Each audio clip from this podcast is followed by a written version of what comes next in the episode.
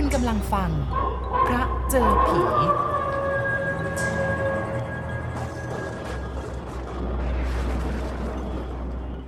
ในชัยสิริศักดิ์สุวรรณผู้จัดการร้านค้าของเก่า โยนภาพเขียนสีน้ำมันภาพหนึ่งลงไปกลางห้องอย่างหัวเสีย พร้อมกับบริพาทออกมาด้วยเสียงดังลั่นสนั่นห้อง ไอ้บ้า ให้มันไปเขียนภาพวิวสวยๆงามๆดันไปเขียนรูปผีสางนางไม้ที่ไหนมาก็ไม่รู้ มันไม่น่าจะเป็นรูปคนเลย ดันเขียนมาได้ เสียทั้งเงินเสียทั้งทอง ผ้าใบเอ่ยสีเอ่ยค่าเช่าบ้านเอ่ยค่าแรงเอ่ยบ้า บ้า ไอ้หมอนิพนธ์นี่ ถ้าไม่บ้าก็ใกล้เข้าไปเต็มทีแล้ว เขาเขียนรูปอะไรมาล่ะคะ การจนาเลขานุการสาวของผู้จัดการ ถามแล้วก็ลุกไปเก็บภาพนั้นขึ้นมาพิจารณา เนี่ยหรอคะ ภาพวิวที่ผู้จัดการให้เขาไปเขียน หล่อนพูดแล้วก็หัวเราะอย่างขบขัน ก็คงจะจริงอย่างที่ผู้จัดการว่านั่นแหละนะคะ มันน่าจะเป็นรูปผีมากกว่ารูปวิวนะคะเนี่ย จะเป็นภาพแอบแทร็กแบบสมัยใหม่ก็ไม่ใช่ ผู้จัดการรับเอารูปนั้นมาพิจารณาอีกครั้งหนึ่ง ไม่รู้ว่ามันไปเอารูปเขียนนี่มาจากใคร ก็คงเขียนขึ้นตามมโนภาพของเขาเองนั่นแหละค่ะ แม่เลขานุการตอบ ผู้จัดการเดินกลับไปนั่งที่เก้าอี้ ออกคำสั่งอย่างเด็ดขาด คุณช่วยร่างจดหมายไปถึงในบ้าบอคอแตกคนนี้ที บอกเขาบอกว่าให้เขาเขียนภาพวิวที่ผมต้องการ ไม่ใช่ภาพพูดผีปีศาจอย่างที่เขาส่งมาให้ผม ถ้าอาทิตย์หน้า ผมไม่ได้ภาพวิวอย่างน้อยหนึ่งภาพ ผมจะเลิกจ้างเขาทันทีแม่เลขานุการสาวรับคำสั่ง แล้วก็ร่างจดหมายไปตามที่ผู้จัดการต้องการจะให้เป็นไปเช่นนั้น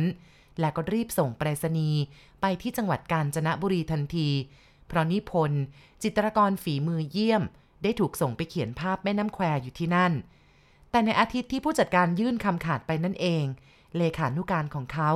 ก็ได้รับภาพเขียนสีน้ำมันจากนิพนธ์อีกภาพหนึ่ง ซึ่งห่อกระดาษมาเป็นอย่างดี หล่อนได้เอาภาพนี้ไปเสนอผู้จัดการ ก่อนที่จะแก้กระดาษที่ห่อมันออก แต่เมื่อแก้ออกมาแล้ว ก็ปรากฏว่ามันหาใช่ภาพวิวแม่น้ำแควที่เขาต้องการไม่แต่กลับเป็นภาพใบหน้าของมนุษย์ที่น่าเกลียดน่ากลัว ยิ่งไปกว่าภาพแรก ที่เขาส่งมา ซึ่งผู้จัดการคว้างลงไปกับพื้นห้องทันที เอาอีกแล้วไอ้หมอนี่ มันล้อเล่นหรือไงเนี่ย คุณการจนาบอกให้มันเขียนภาพวิว มันเขียนรูปผีมาให้ฉันอีกแล้ว การจนาเลขานุการหยิบภาพสีน้ำมันแผ่นนั้นขึ้นมาดู พอหล่อนเห็นก็ทิ้งภาพนั้นให้หลุดมือลงทันที พร้อมกับถอยห่างออกมา และมีสีหน้าแสดงความหวาดกลัวต่อภาพนั้นมาก จนผู้จัดการสงสัย อะไรกันคุณการจนา ก็กก็รูปนี้นะสิคะ มันมันเหมือนผีค่ะ เหมือนผีจริง ๆ น่ากลัว น่ากลัวเหลือเกิน รูปแรกที่เขาส่งมายังไม่น่ากลัวเท่านี้เลยนะคะ ผู้จัดการหยุดบริพาทและหยิบภาพนั้นขึ้นมาพิจารณาอีกครั้งหนึ่ง จริง จริงของคุณ มันน่าจะเป็นผี ไม่ใช่คนแน่ๆ แต่อยากจะรู้จังเลยว่ามันเขียนทำไมภาพสีน้ำมันภาพนี้เป็นภาพใบหน้าของมนุษย์ที่มีแค่คอ รูปหน้าสี่เหลี่ยม หูกลาง หน้าผากกว้าง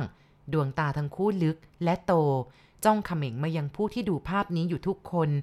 ปากกว้างและแบะ ท่าทางคล้ายกำลังจะพูดอะไรสักอย่าง ไม่สวมเสื้อ ผมบนศีรษะตัดเกรียน เป็นใบหน้าของมนุษย์ที่ทะมึงถึงคล้ายกับว่ากำลังโกรธแค้นอย่างเหลือที่จะระงับไว้ได้ ผู้จัดการบ่นพึมพำว่า ผมอยากจะรู้จริง ๆ ว่าเนี่ยมันเป็นรูปใคร แล้วเขาเขียนมาทำไม ผู้จัดการไม่ได้สังเกตบ้างหรอคะ ว่ามันเป็นภาพเดียวกับภาพแรกที่เขาส่งมา แต่ว่าภาพนั้นยังไม่สมบูรณ์ คล้ายกับว่าเขาเห็นไม่ชัด หรือไม่ถนัด หรือว่าในระยะที่รวดเร็วเกินไปจนเขียนไม่ทัน ผู้จัดการต้องพิจารณาภาพนั้นอีกครั้งหนึ่ง แล้วจึงครางออกมาเบาๆ จริงสิ รูปเดียวกัน แต่รูปนี้เรียบร้อยแล้วก็สมบูรณ์กว่าเขามีจดหมายมาด้วยนี่คะผู้จัดการลองอ่านดูสิคะ บางทีอาจจะทราบว่าเป็นรูปของใคร เลขานุการสาวพูด แล้วก็ส่งซองจดหมาย ซึ่งจ่าหน้าซองถึงผู้จัดการ เขารับไปฉีกซองออกอ่าน มันเป็นเพียงข้อความสั้นๆว่า เขามาทุกคืน เขียนได้เท่านี้ แล้วก็ลงชื่อ นิพนธ์ซึ่งเกือบจะไม่เป็นตัวหนังสือ ผมไม่เข้าใจว่าเข้าหมายความว่ายังไง เขาคำนี้หมายถึงใคร และมาทำไมทุกคืน อาจจะเป็นขโมยก็ได้ เพราะว่าเขาอยู่คนเดียวนี่คะแม่เลขาออกความเห็น ทางที่ดีดิฉันว่า ผู้จัดการควรจะขึ้นไปดูแลเขาบ้าง แล้วก็จะได้เรื่องราวทั้งหมดค่ะ นี่เป็นเหตุการณ์ตอนหลังที่ผู้จัดการของนิพนธ์จิตรกรฝีมือดี ได้จดหมายไปถึงผู้จัดการของเขาที่กรุงเทพนิพนธ์ได้ถูกผู้จัดการทางร้านค้าของเก่าคนนี้ ว่าจ้างให้ออกไปเขียนภาพวิวแม่น้ำแควในมุมต่างๆ เพราะที่นั่นสวยมาก และวิวเหล่านี้ชาวต่างประเทศต้องการ และมักซื้อไปด้วยราคาแพง เพราะฉะนั้นเขาจึงว่าจ้างนิพนธ์ซึ่งเป็นช่างเขียนฝีมือเยี่ยมคนหนึ่ง ให้ออกมานอนค้างอ้างแรมอยู่ที่ริมแม่น้ำแคว จังหวัดกาญจนบุรี โดยว่าเช่าบ้านหลังหนึ่ง ให้เป็นที่พักอาศัยตลอดเวลาที่เขามาวาดภาพอยู่ที่นี่บ้านที่เช่าอยู่เป็นบ้านเก่าแก่ แต่ควรจะเรียกว่าตึกดีกว่า เพราะว่ามีการก่ออิฐถือปูน ตามตำราช่างสมัยเก่า เพราะแบบแปลนของบ้านนี้ จึงเป็นแต่รูปสี่เหลี่ยมทึบๆ มีหน้าต่างอยู่ห่างๆกัน รอบๆบบ้านมีต้นมะม่วง และต้นจามจุรีขึ้นปกคลุมหนาแน่น ภายในบ้านก็ไม่มีอะไรตกแต่งเลย นอกจากห้องว่างเปล่า ที่เต็มไปด้วยฝุ่นละออง ตาแสงคนดูแลบ้านบอกกับนิพนธ์ในวันแรกที่เขามาเช่าว่า ท่านเจ้าของบ้านนะ่ะท่านเป็นถึงเจ้าพระยานะครับ ผมจำได้ว่าแต่เจ้าพระยา เจ้าพระยาพิชิตอะไรก็ไม่ทราบ แต่ก็เป็นมรดกตกทอดกันมานานแล้วครับ ผมเองก็ไม่ทราบอะไรมากมาย เขาจ้างมาเฝ้าก็เฝ้าไปตามหน้าที่เท่านั้นแหละครับ นิพนธ์มองไปรอบๆบ้าน แล้วจึงเดินไปหยุดยืนอยู่ที่หน้าต่าง มองดูทิวทัศน์ภายนอกอยู่สักครู่ จึงหันมาตอบคนเฝ้าบ้าน ความจริงถ้าบ้านนี้มองไม่เห็นแม่น้ำแควที่ฉันต้องการ มันก็เป็นบ้านที่ไม่น่าอยู่เลย แต่ไม่เป็นไรหรอก ฉันก็จะอยู่เพียงไม่กี่วันเท่านั้นแหละ เขาพูดเสร็จแล้วก็เดินกลับเข้ามา มองไปที่ประตูห้องห้องหนึ่ง ซึ่งลั่นกุญแจทองเหลืองดอกเบอร์เรอร์หันมาถามคนเฝ้าว่า นั่นห้องอะไร แกสันศีรษะปฏิเสธ ผมก็ไม่ทราบครับว่าห้องอะไร ตั้งแต่ผมมาอยู่ที่นี่ก็เห็นปิดอยู่อย่างนี้แหละครับ เปิดเข้าไปดูได้ไหมผมว่าอย่าดีกว่าครับ แกตอบตะกุกตะกัก อย่าเข้าไปเลยครับ เขาเก็บข้าวของอะไรไว้บ้างก็ไม่ทราบ เดี๋ยวของเขาหายสูญไปผมจะเดือดร้อน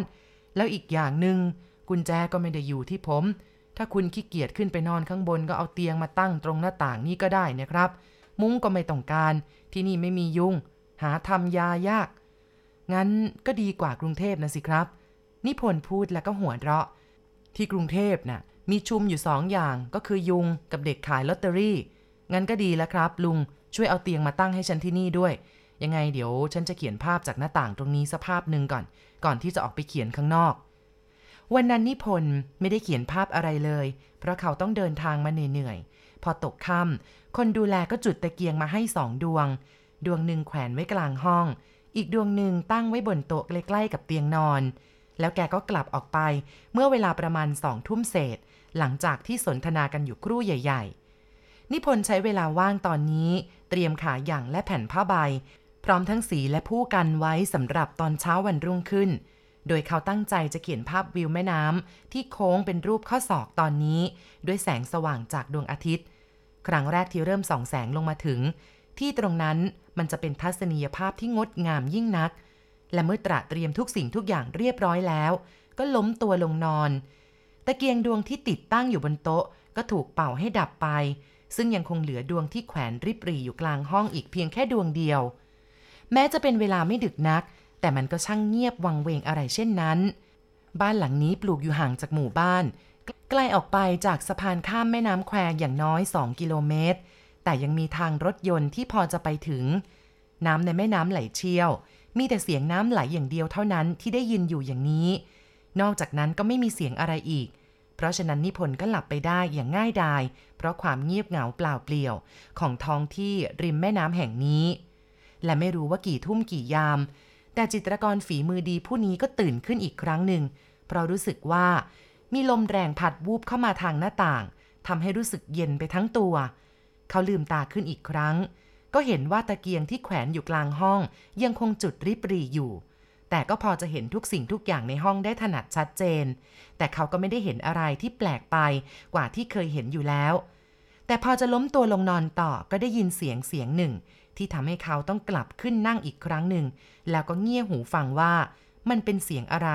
และดังมาจากไหน เสียงที่ได้ยินนั้นเป็นเสียงฝีเท้าของใครคนหนึ่ง สังเกตได้ว่าจะต้องสวมรองเท้า เพราะว่าเดินดังกว่าเท้าเปล่า เสียงนี้ดังออกมาจากห้องที่ปิดประตูลั่นกรอน กุญแจดอกใหญ่อยู่นั่นเอง แต่นิพนธ์ก็ไม่นึกว่าจะเป็นเสียงคนเข้าไปอยู่ในห้องนั้นได้จริง ๆ นอกจากเสียงหนู หรือเสียงนกเขาแมว ที่เอาสัตว์จำพวกนก หรือว่าหนูขึ้นมากิน บนเพดาน และการจิกกินของมันก็ทำให้เกิดเสียงคล้ายกับฝีเท้าของคนเดิน ก็เลยล้มตัวลงนอน พยายามที่จะหลับต่อไปแต่ก็หลับลงไปไม่ได้ เพราะว่าพอหัวถึงหมอน นิพนธ์เองก็ต้องสะดุ้งตกใจอีกครั้งหนึ่ง แม้ว่าเขาจะเป็นคนกล้าอย่างประหลาดที่จะสามารถเข้ามานอนอยู่ได้เพียงลำพังคนเดียวในบ้าน ที่ถูกปล่อยทิ้งร้าง ไว้นับแรมปีเช่นนี้ แต่ว่าเสียงต่างๆ ที่ไม่นึกว่าจะได้ยิน ก็ทำให้ตกอกตกใจเป็นธรรมดา มันเป็นเสียงคล้ายกับคนไขกุญแจห้อง และก็มีอยู่ห้องเดียวเท่านั้นที่ลั่นกุญแจ คือห้องที่ผู้ดูแล ห้ามไม่ให้เข้าไปในห้องนั้น และสามารถมองเห็นได้ถนัดชัดเจน จากเตียงนอนที่เขากำลังลุกขึ้นไปนั่งมองดู ด้วยความตื่นเต้น ว่าใครกำลังจะออกมาจากประตูห้องนั้น เขาพยายามถามตัวเอง ว่าจะเป็นใครก็ตาม แต่ต้องไม่ใช่คนธรรมดาแน่ เพราะห้องนั้นไม่มีใครอยู่สำยังปิดตายมานับแรมปี และถ้าหากไม่ใช่คนธรรมดาจะเป็นอะไรไป นิพนธ์อยากจะตะโกนร้องเรียกใครต่อใคร ให้เข้ามาช่วยเหลือเขา หรืออย่างน้อยก็เข้ามาอยู่เป็นเพื่อน เพื่อเป็นกำลังใจที่จะเผชิญกับใครก็ตาม ที่กำลังจะออกมาจากห้องนั้นข้างคาวสองสามตัว บินฟึบฟับเข้ามาทางหน้าต่างห้องทำให้นิพนธ์สะดุ้งสุดตัวเพราะความตกใจ แล้วดวงตาทั้งคู่ก็หันกลับไปจ้องอยู่ที่ประตูห้อง ซึ่งตอนนี้มันกำลังแง้มออกมา แง้มออกมา จิตรกรใหญ่เกือบจะต้องหยุดหายใจ เพราะสิ่งหนึ่งปรากฏแก่สายตาด้วยการเปิดประตูห้องนั้นออกมา ยืนอยู่นิ่งๆหน้าห้อง มันเป็นร่างของชายกลางคนอายุราว 60 ปีเศษ ผมหงอกขาวโพลนไปทั้งหัว สีหน้าเคร่งเครียด แสดงถึงความไม่พอใจ ซึ่งอาจจะเป็นเพราะว่ามีคนเข้าไปอยู่ในบ้านนี้ก็ได้ ดวงตาทั้งสองข้างเบิกกว้าง แล้วจ้องตรงมาที่นิพนธ์ซึ่งขณะนี้เขาเองจำไม่ได้ด้วยซ้ำว่ากำลังอยู่ที่ไหน ร่างนี้ยืนนิ่งอยู่นาน โดยปราศจากการเคลื่อนไหว เพราะเหตุนี้เองช่างเขียนเอกของเรา จึงมีโอกาสเรียกเอาความกล้ากลับคืนมาได้บ้าง เขาพยายามปัดเป่าความกลัวให้หายไปได้บ้าง อย่างน้อย ก็พอมีจิตใจที่จะสังเกตรูปร่างลักษณะของชายผู้นี้ เครื่องแต่งกายเท่าที่เขาจำได้ ชายชราคนนี้สวมเสื้อสีแดงเลือดนก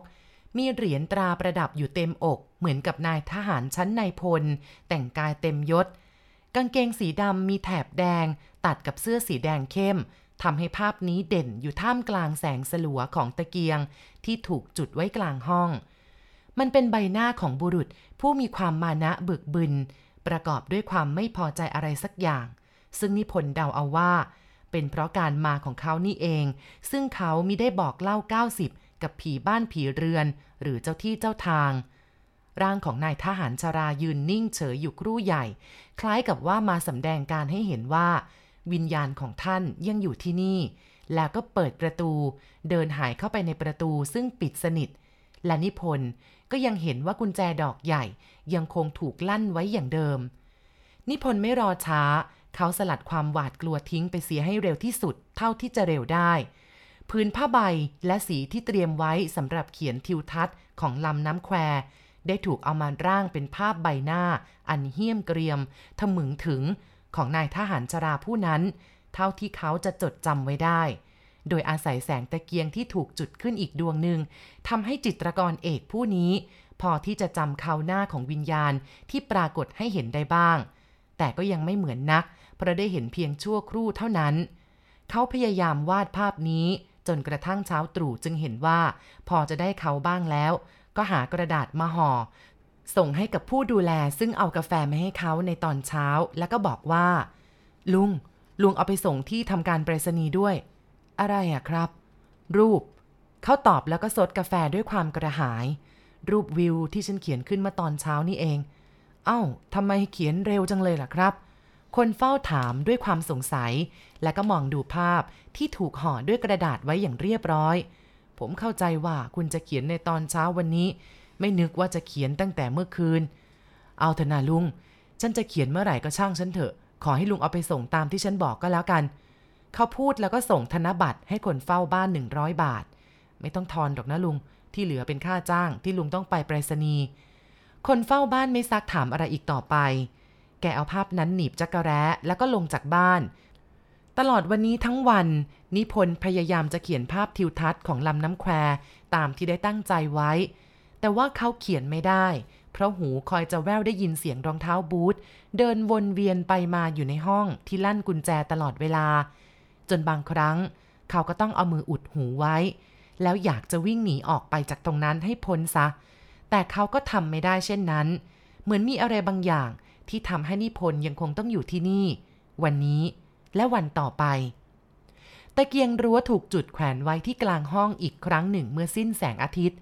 อีกดวงหนึ่งตั้งอยู่บนโต๊ะใกล้กับเตียงนอน ซึ่งเป็นทั้งโต๊ะกินข้าวแล้วก็โต๊ะเขียนหนังสือ คนเฝ้าบ้านยังคงนั่งสนทนาอยู่ด้วย เพราะเมื่อเอาอาหารมาให้ตอนเย็นแล้วก็เลยอยู่คุยกันต่อ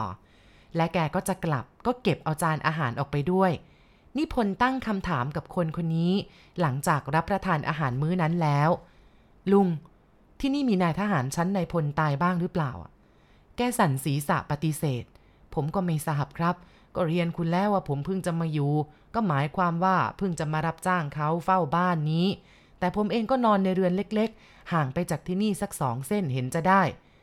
ลุงไม่เคยรู้เรื่องอะไรเกี่ยวกับเจ้าของบ้านบ้านนี้บ้างเลยหรอครับ ไม่ทราบเลยครับ แกตอบแล้วกลับย้อนถามมาว่า คุณถามทำไมอะครับ มีอะไรผิดแปลกหรือครับ อ๋อเปล่าเปล่าไม่มีอะไร นิพนธ์รีบปฏิเสธ เพราะเกรงว่าแกจะเกิดกลัวขึ้นมา แล้วเลยไม่มาให้เขาใช้สอยไหว้วาน เมื่อไม่มีธุระอะไรจะทำแล้ว แกก็กลับพร้อมถ้วยจานชามใส่อาหาร และจะกลับมาอีกครั้งหนึ่งก็ตอนเช้า คืนนี้นิพนธ์สวดมนต์ก่อนนอน และบอกเล่า 90 ผีบ้านผีเรือนเจ้าที่เจ้าทาง รวมถึงผีสางเทวดา ว่าขออย่าให้มีอะไรมารบกวนเขาเลย แต่ดูเหมือนว่าคำร้องนี้ไม่มีประโยชน์อะไร เพราะพอสองยามล่วงแล้ว นิพนธ์ก็ได้ยินเสียงรองเท้าบูทกระทบพื้น และประตูบานที่ลั่นกุญแจทองเหลืองดอกใหญ่ ก็เริ่มแง้มออกมาช้าๆ ทีละน้อย ผ้าใบ สีและผู้กันเตรียมอยู่แล้ว นิพนธ์พยายามขจัดความหวาดกลัวเสียได้สิ้นเชิง เพราะเขาต้องการภาพนั้นมากกว่าความรู้สึกหวาดกลัวสิ่งใด แต่ว่านิพนธ์คาดผิด ภาพที่เขาเห็นมันไม่เหมือนกับภาพเมื่อคืนก่อน มันเป็นร่างของชายผมหงอกขาวโพลนไปทั้งศีรษะ ตาลึกโหล หายเข้าไปในกระบอกตา ราวกับว่า บนใบหน้าอันเหี้ยมเกรียมบุตรบึ้งนั้น ไม่มีลูกกระตาเลยแม้แต่ข้างเดียว ริมฝีปากที่เคยเห็นเหมือนริมฝีปากคนธรรมดากลับหนาเถอะทะ และแบะเบี้ยวทำให้เห็นฟันข้างหน้าเพียงสองซี่โตขนาดฟันม้า ผู้กันที่นึกว่าจะป้ายสีลงไปบนผืนผ้าใบ ยังคงถูกจับนิ่งงันอยู่เช่นนั้น เขาไม่อาจจะวาดภาพอะไรลงไปได้ เพราะมันน่ากลัว หน่าขนพองสยองกล้าว แก่ผู้ที่ได้พบเห็น และแม้ว่าเขาจะพยายามขจัดความหวาดกลัวให้พ้นไปจากความรู้สึกของตัวเองสักเท่าใด ก็ไม่สามารถจะทำเช่นนั้นได้ ร่างกายอันน่าเกลียดน่ากลัวนี้ หาได้ยืนนิ่งอยู่เฉยเหมือนเมื่อคืนที่แล้ว แต่กลับเดินเข้ามาหยุดยืนอยู่ตรงหน้านิพนธ์ซึ่งขณะนี้เขาเองก็มีสภาพเหมือนคนไร้สติ เพราะเพียงแต่จ้องมองภาพนี้อยู่เฉยๆ โดยปราศจากความรู้สึก แกไป ไปซะจากที่นี่ ที่นี่บ้านฉัน ไม่ใช่บ้านของแก แกจะมาอยู่ไม่ได้ ไป ไป มันเป็นเสียงที่ทั้งห้าวและเด็ดขาด สุนัขข้างบ้านก็เริ่มหอนโจขึ้นมาทันทีที่ชายคนนี้พูดจบ นิพนธ์มองเห็นมือซึ่งนิ้วปุ้มปู้โตเบอเรอร์ของชายคนนี้ยกขึ้นชี้มาที่หน้าของนิพนธ์แล้วก็ส่งเสียงห้าวๆหน้าหวาดกลัวออกมาอีกครั้ง แกต้องไป มิฉะนั้นแกจะต้องตาย ฉันขอเตือนแกเป็นคืนสุดท้าย จากนั้นร่างอนาขนพองสยองกล้าของชายผู้นี้ ก็เดินหายเข้าไปในประตู และบานประตูบานนั้นก็ปิดและลั่นกุญแจของมันเอง โดยไม่มีใครมาแตะต้อง นิพนธ์นั่งตกตะลึงพึงเพลิดอยู่เช่นนั้นครู่ใหญ่จึงได้สติ สิ่งแรกที่เขาจับมันขึ้นมาก็คือขวดเหล้าซึ่งถูกยกขึ้นกรอกลงไปในคอ โดยไม่ต้องใช้ถ้วยหรือว่าแก้ว และก็ไม่รู้ว่ากรอกเข้าไปมากน้อยเท่าไหร่ เพราะรู้เพียงว่าเขาดื่มน้ำเปล่าธรรมดาธรรมดา จากนั้นเมื่อรวบรวมสติที่เสียไปกลับคืนมา พอที่จะจับผู้กันขึ้นมาเขียนภาพได้แล้ว เขาก็เขียนมันลงไปในผืนผ้าใบตามรูปร่าง ลักษณะใบหน้า อันน่าเกลียดน่ากลัว เท่าที่นิพนธ์จะจำได้ และได้ถูกส่งไปอีกภาพหนึ่ง เป็นภาพที่สอง ให้แก่ผู้จัดการร้านค้าของเก่า ที่จ้างเขามาวาดภาพทิวทัศน์ของลำน้ำแควอันสวยงาม และภาพนี้ก็ได้ถึงมือผู้จัดการตามที่กล่าวมาแล้วข้างต้น เพราะเหตุที่นิพนธ์ไม่ได้ส่งภาพที่เขาต้องการไปให้ ผู้จัดการกับเลขานุการสาวจึงต้องขึ้นรถมาที่บ้านนี้ และได้พบกับตาแก่เฝ้า ซึ่งแกปฏิเสธว่า ผมก็ไม่ทราบว่าแกหายไปไหนนะครับ เมื่อเช้าเอากาแฟขึ้นไปให้ก็ไม่เห็น เห็นที่นอนยุ่งเหยิงคล้ายกับมีการต่อสู้หรือว่าดิ้นรนอยู่บนนั้น และผมก็ไม่ได้พบแกอีกเลย ผมเข้าใจว่าแกคงไปหาวิวทางโค้งแม่น้ำโน้นกระมังครับ อืม เขามีอาการเป็นยังไงบ้างล่ะ ทีแรกก็ไม่เห็นเป็นอะไรนะครับ แต่มาหลังๆรู้สึกว่าหน้าแกซีดๆแล้วก็ดูสูบลงไป ไม่ค่อยพูดไม่ค่อยจา นั่งซึมตาลอยทั้งวัน ถามแกคำหนึ่งแกก็ตอบคำหนึ่งแต่แกก็ไม่เห็นบอกนะครับว่าแกเป็นอะไร เขาคงไม่สบายแหละ เลขานุการสาวเอ่ยขึ้นไม่ได้ฟังอาการกิริยาของช่างเขียนเอกคนนี้ ใช่ เขาคงไม่สบาย ผู้จัดการเห็นด้วย แล้วก็หันมาทางคนเฝ้าบ้าน งั้นลุงพาฉันไปที่บ้านหน่อยสิ บางทีวันนี้ฉันอาจจะพาเขากลับไปที่กรุงเทพเลยก็ได้ ได้สิครับ แกตอบแล้วก็เดินนำหน้า เลี้ยวเข้าประตูบ้านอันใหญ่โตนั้น พอมาถึงบันไดและเมื่อขึ้นไปจนสุดบันได ประตูห้องซึ่งเปิดกว้างอยู่ทั้งสองบานทำให้มองเข้าไปเห็นใครคนหนึ่งกำลังนั่งเขียนภาพอยู่ริมหน้าต่าง แต่ว่าหันหลังให้ เลขานุการสาวยิ้มออกมา เมื่อเห็นนิพนธ์ยังคงนั่งเขียนภาพอยู่ที่นั่น เพราะเพียงแต่เห็นข้างหลัง หล่อนก็จำได้ซะแล้ว รูปร่างไม่มีผิดเพี้ยนไปว่าจะเป็นคนอื่น ผู้จัดการเองก็ดีใจที่ได้เห็นเขาเป็นปกติ อ้าว ก็ไหนลุงบอกว่าไม่รู้ว่าเขาไปไหนไงล่ะ เขาอยู่ที่นี่ไง ตาคนเฝ้าเกาหัวยิกยิกด้วยความประหลาดใจ เอ ผมก็เพิ่งลงไปจากห้องนี้เมื่อกี้นี่เองนะครับ ก็ไม่เห็นแกอยู่ที่ไหนสักแห่งหนึ่ง บนเตียงก็ไม่มีที่หน้าต่างก็ไม่มี ห้องน้ำก็ไม่มี แล้วแกไปหลบอยู่ที่ไหนหน้า ผู้จัดการยกมือห้ามเอาละเอาละเขาจะอยู่ที่ไหนก็ช่างเถอะ เดี๋ยวนี้ฉันพบเขาละ แล้วเขาก็ก้าวเข้ามาในห้อง พร้อมด้วยเลขานุการสาว เดินเคียงข้างเข้ามา และมาหยุดอยู่ห่างจากนิพนธ์ประมาณไม่ถึงสองก้าวแต่เขาก็คงเขียนภาพนั้นต่อไปหาได้เหลียวมาดูไม่ นิพนธ์เขียนเพลินเชียวนะ ไม่หันมาดูกันบ้างเลย ผู้จัดการพูดแล้วก็หัวเราะที่เห็นเขาเอาใจใส่ต่องาน จนกระทั่งไม่หันมาต้อนรับ ทั้งๆทที่เขาก็เดินทางมาจากกรุงเทพ แต่นิพนธ์ก็ยังคงเขียนภาพอยู่เฉยๆ จนผู้จัดการต้องเอ่ยขึ้นว่า นี่ไอ้รูปนั่นน่ะ วางมือซะเดี๋ยวนี้ก็ได้นะ หันมาพูดกันก่อนดีกว่า เดี๋ยวผมจะกลับแล้ว ถ้าอยากจะกลับไปพร้อมกันก็ได้ ผมก็เห็นใจ เพราะว่าที่นี่มัน มันก็น่ากลัวอยู่เหมือนกัน ผู้จัดการพูดจบนิพนธ์ก็เหลียวมา ร่างกายของเขาไม่ผิดอะไรกับนายนิพนธ์จิตรกรที่มีฝีมือเยี่ยม ที่กำลังนิยมชมชอบกันอยู่เวลานี้ แต่ใบหน้าของเขานะสิ มันไม่ใช่นิพนธ์มันไม่ใช่ช่างเขียนฝีมือคนนั้น มันเป็นใบหน้าที่ผู้จัดการถึงกับตกใจตาค้าง แม่เลขานุการสาวส่งเสียงกรีดร้องออกมาด้วยความตกใจกลัว แล้วฟุบหน้าลงกับแขนผู้จัดการ เพราะหล่อนจำได้แม่นยำว่า ใบหน้าของนิพนธ์ที่หันมาหาหล่อนนั้น เป็นใบหน้าเดียวกัน กับภาพสีน้ำมันที่เขาเขียนส่งไปให้ครั้งหลังนี้ เป็นภาพที่สองนับตั้งแต่เขาเข้ามาอยู่ในบ้านหลังนี้